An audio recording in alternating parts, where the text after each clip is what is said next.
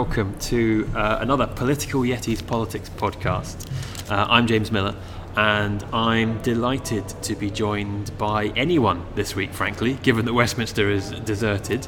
Um, but in a, a, weird piece of very spooky uh, piece of uh, kismet, or whatever you want to call it, uh, who should I bump into but uh, James McGrory, co executive chairman of Open Britain um, the organisation that has essentially picked up where the Remain campaign left off following the EU referendum. Is that fair? Is that a good way to describe it? I think it? that's fair enough, yeah. Um, well, let's start with that EU referendum. Uh, presumably, you're, you're, presumably you're going to pick up in a more successful way than perhaps the EU referendum went. Um, you know, what went wrong?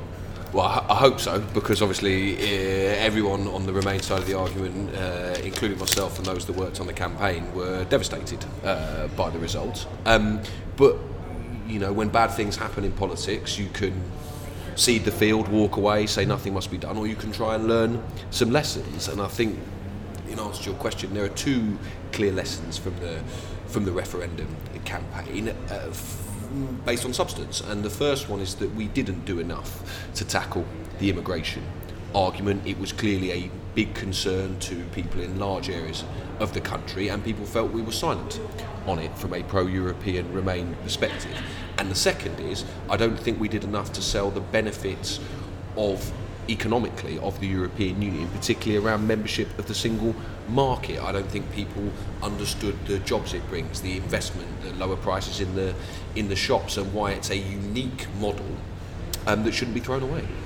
Um, I mean, saying that, it sounds like your organisation really should have been set up well 40 years ago, in a way. I mean, that wasn't that part of the problem. There was nobody making the case for Europe. It's all very well the Remain campaign started up when it did, but there's been nobody making that case for, for decades. I couldn't agree more. I mean, I think the, the Remain campaign had a huge task on its hands to underpick, unpick rather, 30 years of pretty rabid Euroscepticism in large parts of the country, in, in politics, in the media. Um, you know, pretty rampant Euroscepticism was allowed to fester for the best part of three three decades and went relatively unchallenged. Politicians in uh, more progressive parties, more pro European parties, with a couple of honourable exceptions, the likes of Peter Mandelson and Nick Clegg, generally duck the issue of Europe to talk about more bread and butter domestic policy issues. I understand the politics behind that, but it did mean that pro Europeans were left with a, an uphill struggle to sell the benefits of the European Union in what was quite a short referendum campaign. I suppose the question is why didn't you see it coming before the referendum? If you can, I mean, obviously hindsight's a wonderful thing, and you can look back and say, well, we should have done more of this. Why didn't you do more of it before the vote? Well, look, hindsight is hindsight is a wonderful thing. I mean, I, I don't. You know, we got 16 million people to vote for us, 48 percent of the 48 percent of the country in a, as I say, pretty Eurosceptic um, state of, of a country where a lot of people you know, were pretty dissatisfied with the, with, with the, the situation that existed. But also in a campaign, you've got to marry the fact that we were a broad church. There was a lot of different competing visions from different politicians and different political parties. You had to build as broad a church as you as you possibly as you possibly could. Um, and, you know, you can identify mistakes afterwards. That's a lot easier to do than, than to do so either before or during a campaign given it was, as you say, you got all these people to vote for you, and you only needed a few more to, to, to swing it, um, did that make it worse? Would you rather have lost 60 40? No, I mean, I think you want to get a general rule in politics is try and get as many people to vote for you as as possible. But I think any defeat, whether it had been 60 40, 52 48, which was the result, 50.1 versus 49.9, well, yeah. would have been equally disappointing because if you you know, as I do, believe that Britain is best served by being a member of the European Union, then clearly you've lost something quite precious to you and your politics. Um, I mean, you talk about it being a broad church and competing interests. Of course, there was another referendum campaign not that long ago, uh, which was in the same boat, which was Better Together. Um, how much did you learn from them or not learn from them as a successful model or unsuccessful model, depending on which way you, you look at Better Together these days? Uh, I mean, I think they were two. They were really quite quite different. Um, yeah. I mean, they were both referendums, but on very different on very different issues. I think the main thing we did differently from Better Together, which I think was a strength of our organisation, is that we didn't during the referendum European referendum campaign embed all the parties within the structure, which is what Better Together did, which did allow us to allow, to have different political parties making the case in the way that they wanted to, rather than having to have everything, absolutely everything that you said agreed for, agreed by all the different political parties involved. Um, I mean, I was uh, strangely enough again. It's all very, very weird because I was literally thinking, oh, I know, there's this bunch called Open Britain. Maybe they'll come on my podcast. And then you happen to walk past, and literally just the other day, I was clearing some stuff off my um, dictaphone, including a session from like, January when I was in the regional lobby with yourself and Will Straw, uh, who was the leader of the um, Britain Stronger in Europe. Um, you sounded very bullish. Listening back, obviously, is, it's quite different when you know the result. Um, were you overconfident going into the, the referendum? No, I don't. I don't. I don't think that's the case at all. You should. We thought we could win, uh, without a shadow, a shadow of doubt. We didn't, but I don't think at any point there was any complacency. We always knew it was close and tough. The external polling showed us that. The internal polling showed us that. The reaction that you get on the on the doorstep showed you that. But you, have to be confident about the ideas you're you're putting across, about the vision for the country you're putting across. Otherwise, I don't think you know, people will vote for you if you sound sheepish about it. Um, at what point did you know you were going to lose? I mean, no is a big no is a big word because if you do if you're in my line of work, there's always that sort of flicker of hope that stays alive. Uh, I mean, within a within 90 minutes of of the result of the, the 10 o'clock polling close, close of poll, the the writing was pretty clearly on the wall from our own modelling.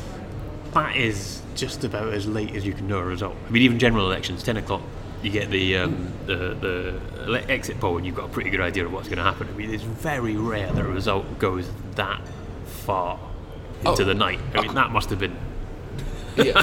even worse, even more gutting. Yeah, I mean, look, it was, it, it- yeah, it does make it sort of tougher to take in a way. But you got to, you know, the exit poll that wasn't really an exit poll that YouGov did on Yeah. the night had us winning. Uh, and that was clearly not true. Farage conceded, if you remember, about Yes, half ten, then well, yeah. unconceded. um, there wasn't really any commentators, journalists, politicians. No one was really predicting a Leave win, which is you know, all the more an extraordinary achievement by them. But you're absolutely right to say, you know, it was quite late that that that people realised what had happened. I know people who went to bed thinking they were going to wake up with a Remain Yeah. vote and were genuinely shocked when they got up at six, seven in the morning to see what had happened. And you know, barely a, a couple of hours later, the prime minister of the country had resigned. Yeah, you forget YouGov came out with that poll. YouGov get a lot of things wrong, don't they? Well, look, I think I think I think to single out one pollster is probably uh, unfair Wow. because look, the polling industry got the European referendum pretty Yes. much wrong, and they got the last general election pretty much wrong.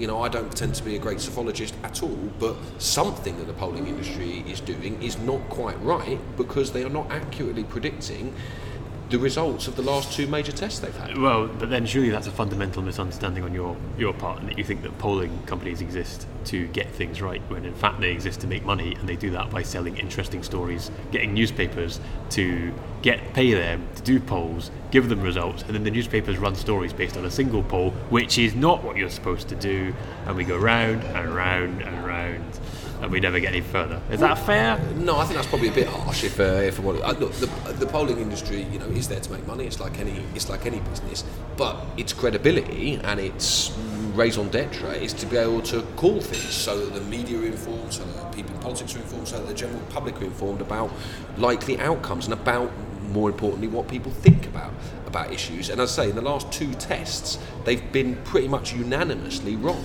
So that does suggest to me, and as I say, you'll have to speak to a far greater psephologist than I about you know what methods it is that they're using. Whether it's you know it was shy leavers in the referendum, whether it was shy Tories in the last general election. There is a group in society that is not accurately being covered by polls. Otherwise, the polls would more accurately reflect the actual result of the ballot box. Does that beg a question about the whole immigration issue? Because we, I mean, you know, we're seeing today. It's uh, Jeremy Corbyn's doing his speech at Labour conference today, and a lot of uh, talk about Labour's approach to immigration, because we're told that the voters are really concerned about immigration. How do we know that, other than the polling? I mean, you know, obviously, people say that the referendum result was driven by it. Do you have any sort of insight into what did drive that, the, Well, look- the referendum result? There's polling, but there's also the the method I favour much more, which is the doorstep. Yes. Um, and if you go out and talk to people on the doorstep, you will get a fairly, you know, reflective idea of what people in your local community think. And if, frankly, if you've been in the doorstep on the doorstep involved in any political movement, whether it's party politics, whether it's a referendum campaign, in large areas of the country, outside of London, probably outside of Scotland as Hmm. well, you will find that in large swathes of northern England, of the Midlands, immigration is the number one issue that people want to talk to you about on the doorstep. Now, of course, you get a range of opinions on Hmm. that, but as I say, just talking to people in your local community on the doorstep, you, know, it is impossible to ignore the fact that immigration over the last 10 years has become one of the most significant issues that people are concerned about in this in this country, um, and that is un, undeniable, polling or otherwise. So, uh, what next in terms of um, your approach to it as um, Open Britain? Um, you mentioned immigration. Well, let's start. Let's go back to the basics.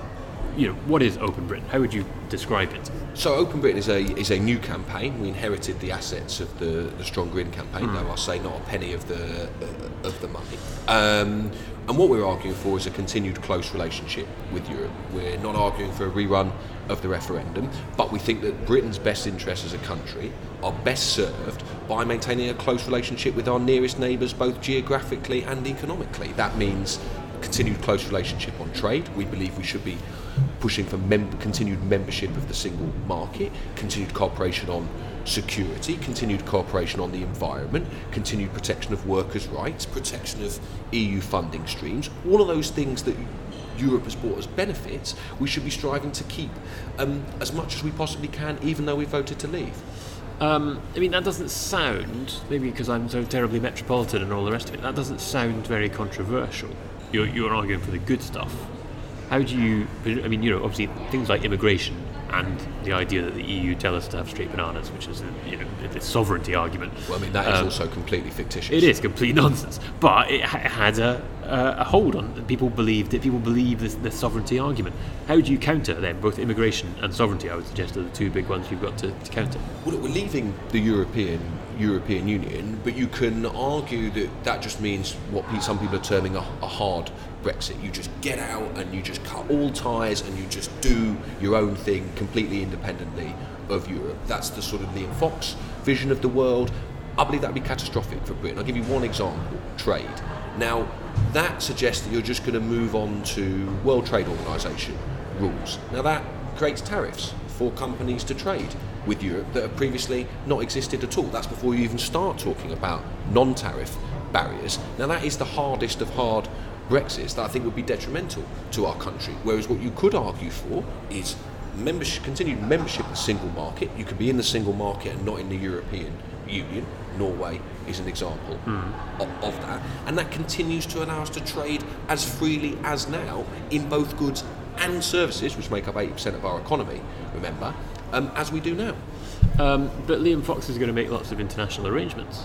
We've got Liam Fox on the case. Why are you worried about that? Liam, Liam Fox, noted international trade man, Liam Fox. I mean, Liam Fox is well. The one thing you can be sure is Liam Fox is going to get a great suntan uh, because he is going to be going around uh, a lot of countries talking to people.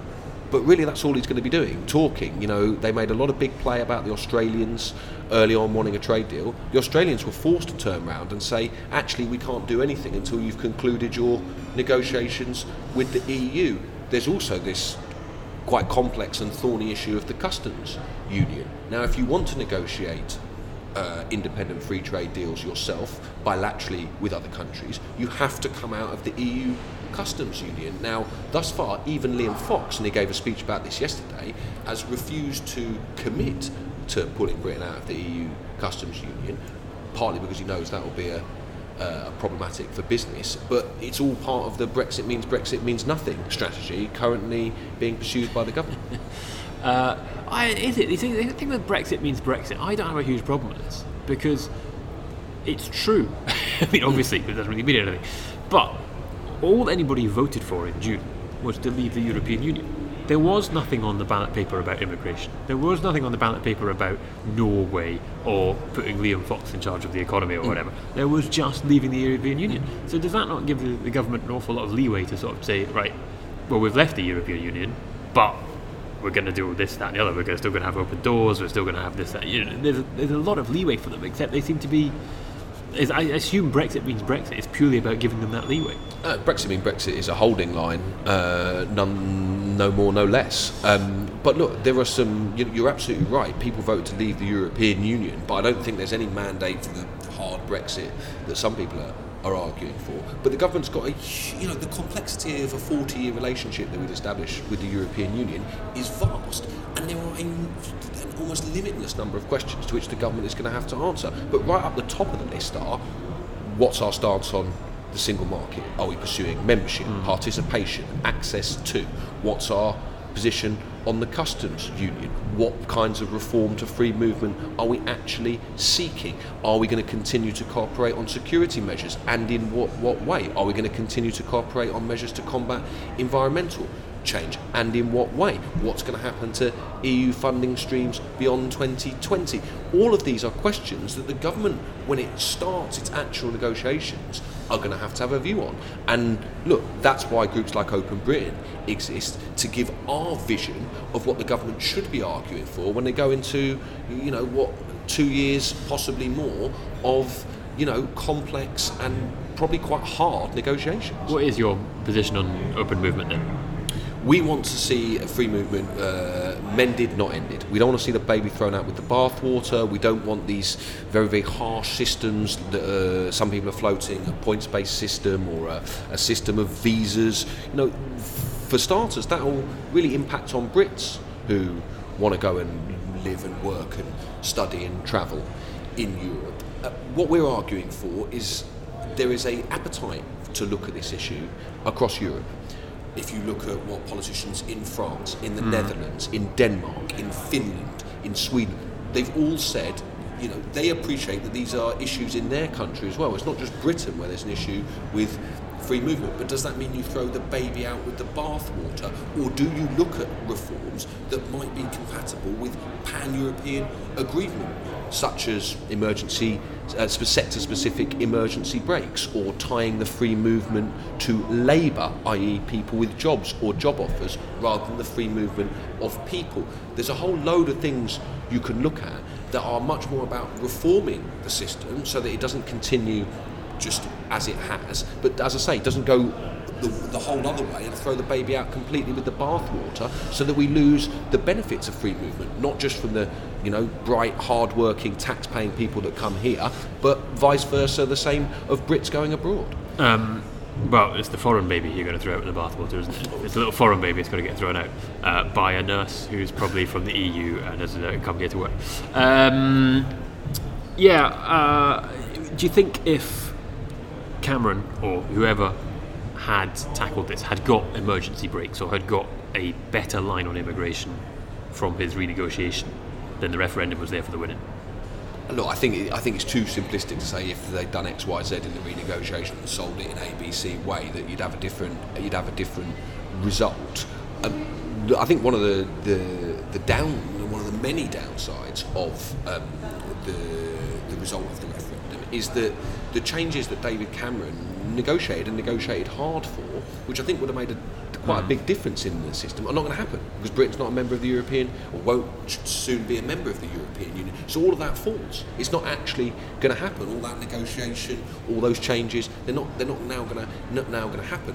But what is going to happen is everybody knows that free movement is going to be at the centre of these negotiations mm. between us and the European Union. And you can go in with your starting point of saying, well, for example, we want every European who comes here to have a visa, or you can say, is there something frankly better that we can do that still allows us to attract bright, hard-working, talented people to come here and make a contribution, and indeed let's the same happen for Brits who want to go and do the same in Europe.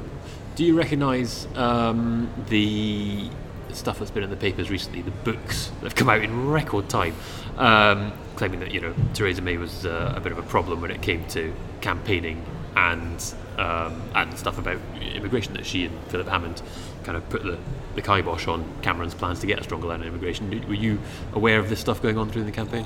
Not really. I mean, they a lot of that is sort of internal Tory party conversations, which, for good reason, I wasn't privy to, nor particularly would I would I would I want to be. Um, look, uh, Theresa May campaigned for Remain in the in the uh, in in the referendum campaign. She, she didn't do loads. There's no there's no question about that. But you know, do I think it would have been a, a silver bullet for our campaign if she'd have done more? I don't. So, uh, I mean, I think you know these books are great and they'll be very good read for people like me who are interested in the subject. People like people like you, and uh, you know, will enjoy them. But rather than sort of look back and say, well, if only we'd done X, Y, Z, or this person made that intervention during the referendum campaign, I think we've got to deal with the world as it is now rather than the world as we would like it to be. I'd prefer Britain to be a member of the European Union. I make no bones about that. Mm-hmm. We've, we've voted not to be. There is now a massive set of decisions facing this country that are going to affect the welfare and livelihoods of not just our children, but our children's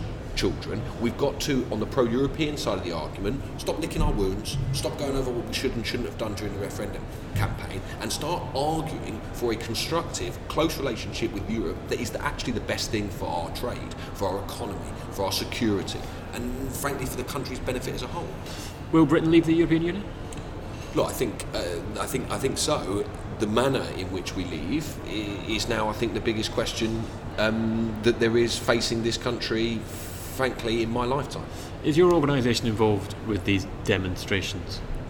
The We Love Europe demonstrations? Um, I mean, lots of our- Organised any of them? Have you been involved in them? We haven't we haven't organised those demonstrations. We, look, we've got over half a million supporters, um, and I know for a fact that lots of them do go out demonstrating and and. They're rubbish, though, aren't these demonstrations? no, look, I mean, I Oh, think waste of time. No, I mean, look, all I'm- getting together, going, "Oh, we love Europe. I'm- let's I'm- all let's all swan around Hoxton and Cambridge and places that love Europe already. Going, how much we love Europe. Uh, Why weren't you doing that? Surely you look at it and go, why weren't you doing this in the weeks before the Oh, referendum? No, I mean that. Look, you know what our volunteers put in on the ground. You know the amount of leafleting, street stalls, door knocking they did. You, you know, I've got nothing but admiration. And, But the people that are demonstrating aren't your volunteers. They're all the wishy-washy lamos who did nothing beforehand and they got the and the result. Look, I'm, I'm going to I'm going to shock you here, but as a Liberal Democrat, I think that um, you know people being engaged in politics uh, in a vociferous way, frankly, regardless of what they stand for, provided it's within the law, is is a good thing. I think that you know the referendum. Uh, got people involved in politics in a way that they hadn't before, particularly young people. Now, we're not ourselves arguing for a rerun of the referendum, but there are groups out there who are.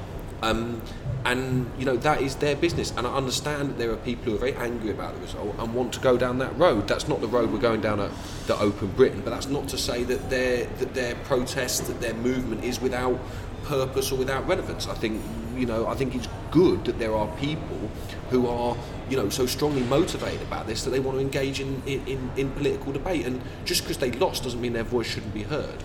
True, but it'd be better if they went marching through Nuneaton and Sunderland and Great Yarmouth and try and actually persuade people, wouldn't it? Instead of these jamborees in Parliament Square. Uh, Look, I think you know, I think there is a big job to be done to heal the divisions in this country, and I think you, you know the, the the fact is that there were areas of the country that voted overwhelmingly Remain, but there were more areas of the country that voted overwhelmingly Leave. And what we've got to do at Open Britain, and we still have you know this great network of supporters and people on the ground who do you know who do campaigning for us is get out there and make the case that just because we voted to leave, that doesn't mean we should cut our nose off to spite our face. That there is still huge amounts of mutually um, beneficial cooperation that we can do with Europe, from trade to security to workers' rights to the environment. You know, these are things that are really going to affect people's lives, not just now, but in the future.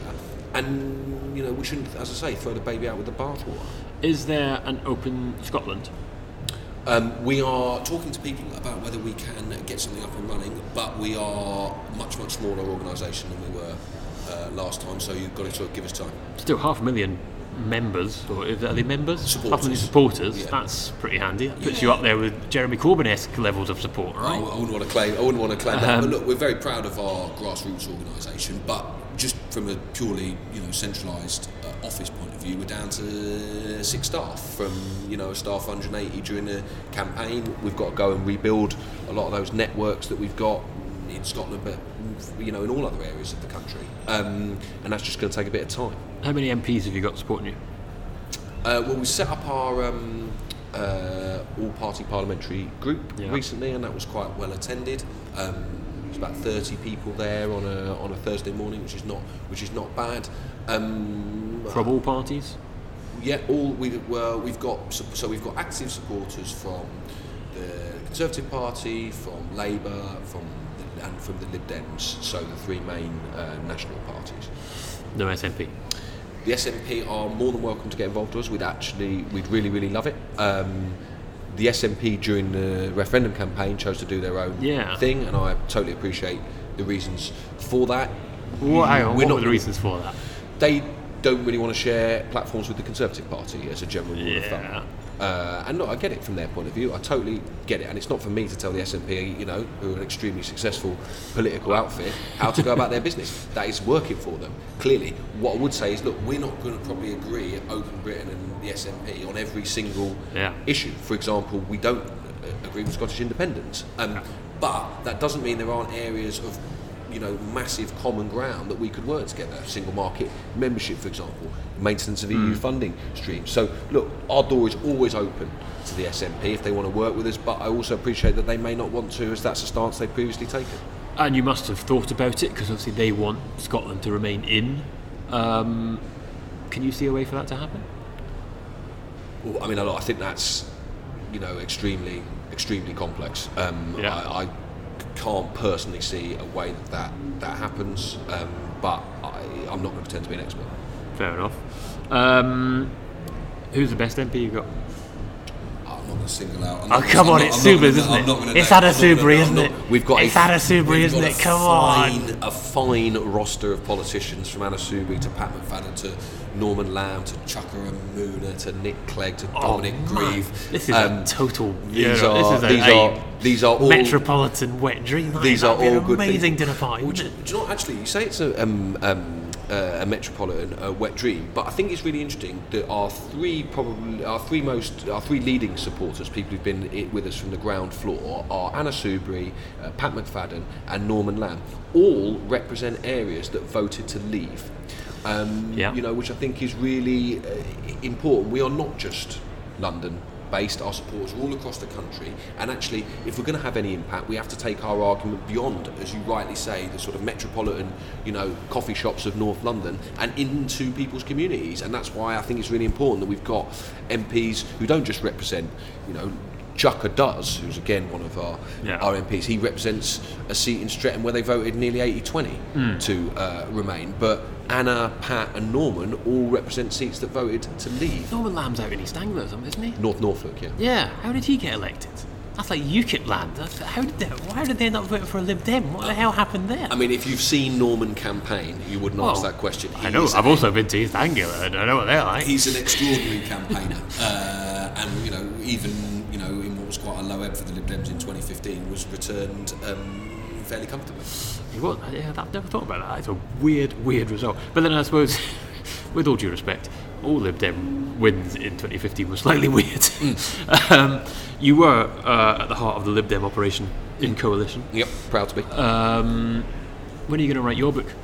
Oh, it's not for me to, to write a book. Nick Come Clegg's already written one, so what, I don't know what I'd have to, Well, have could, to you add. do the EU referendum as well. Lawsy and, Lawsy and Clegg have written their books. Book writing's not for me. I'm more of a uh, participant than a uh, than a than an author. Really? I don't think anyone would really want to read my my thoughts on uh, Europe and the Lib Dems. I would suggest that is a niche uh, publication that uh, would have very few subscribers. Oh, I don't know about that. Um, give it a few years. That's the, that's the answer. Um, and the Lib Dems, where they are now. I mean, you're still a Lib Dem, presumably. You're yeah. still, um, you know, when they get back into government, you'll answer the call. Uh, that could be sooner than you think, actually, right? Oh, Look, I'd, ne- I'd never not answer the call for my party, but um, look, I think the Lib Dems are in a you know it sounds a funny thing to say when you've only got eight MPs and you know people have been writing your political obituaries for the last year and a bit.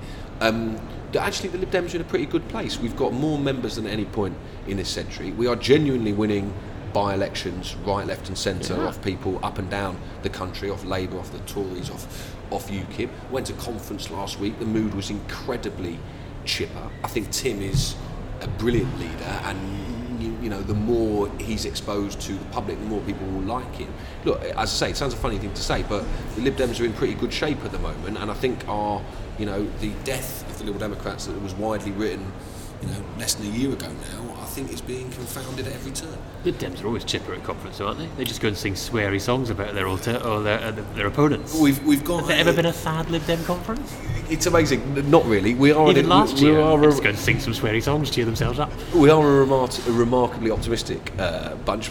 Liberalism is quite an optimistic creed. I mean, uh, you know, if you're gonna if you're gonna be a liberal and, and fight for liberal causes that aren't always popular or um, easy to un, you know easy for people to get behind, the you know I think you have to keep a degree of cheeriness. And what I always found amazing was that you know in the build up to our conferences during the coalition government when we were clearly having a having a tough time, you guys would always say to me.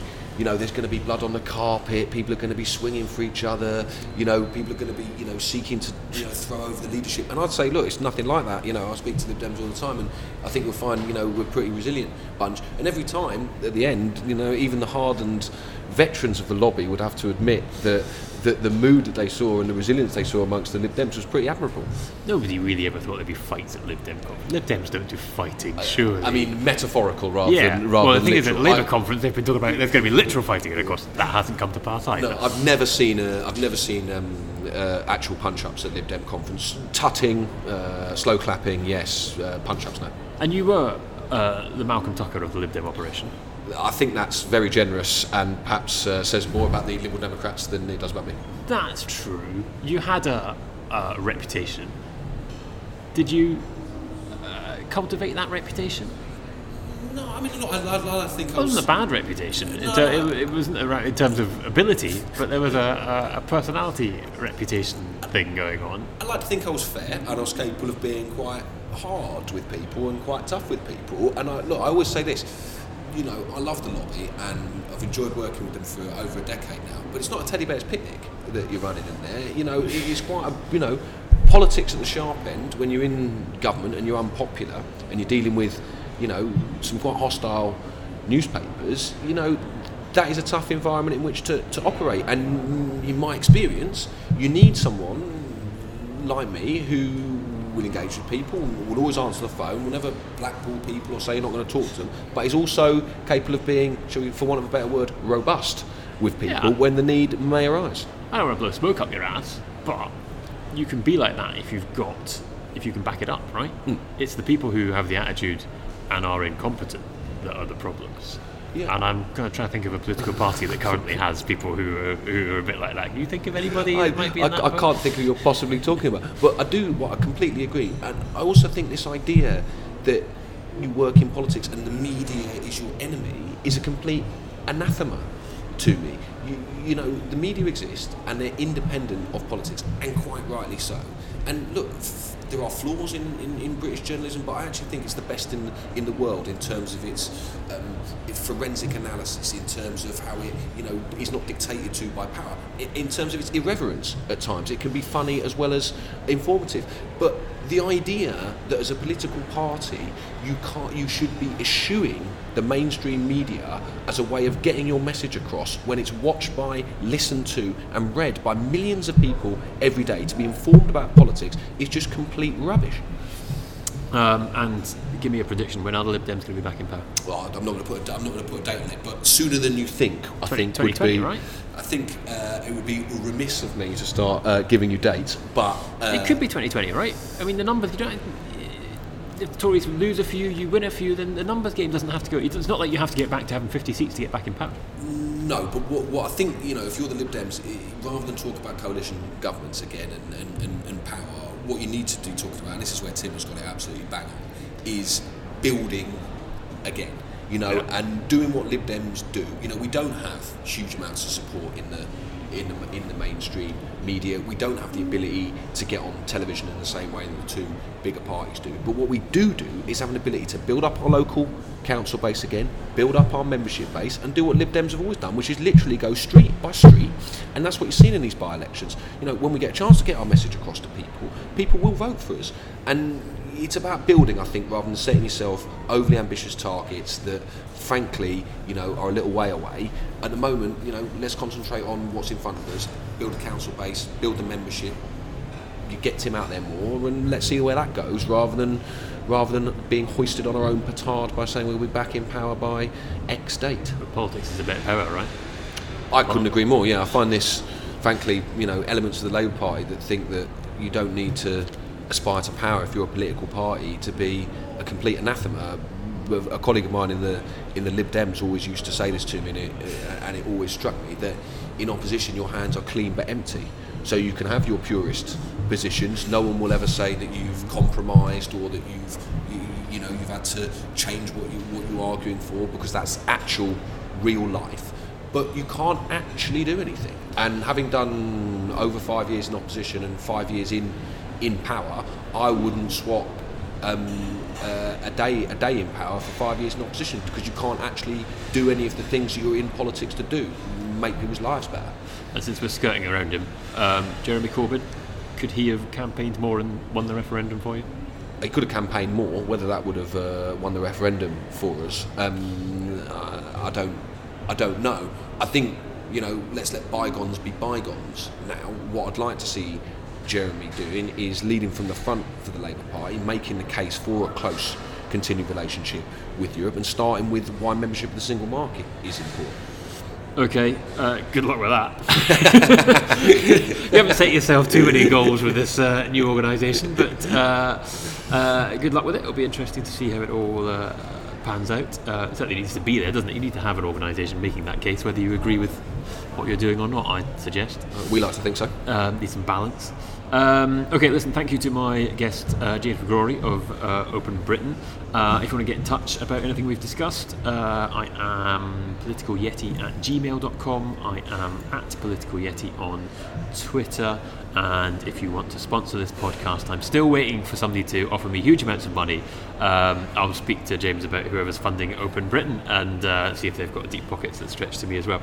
Um, tune in next week for another uh, Political Yetis Politics podcast. Thank you.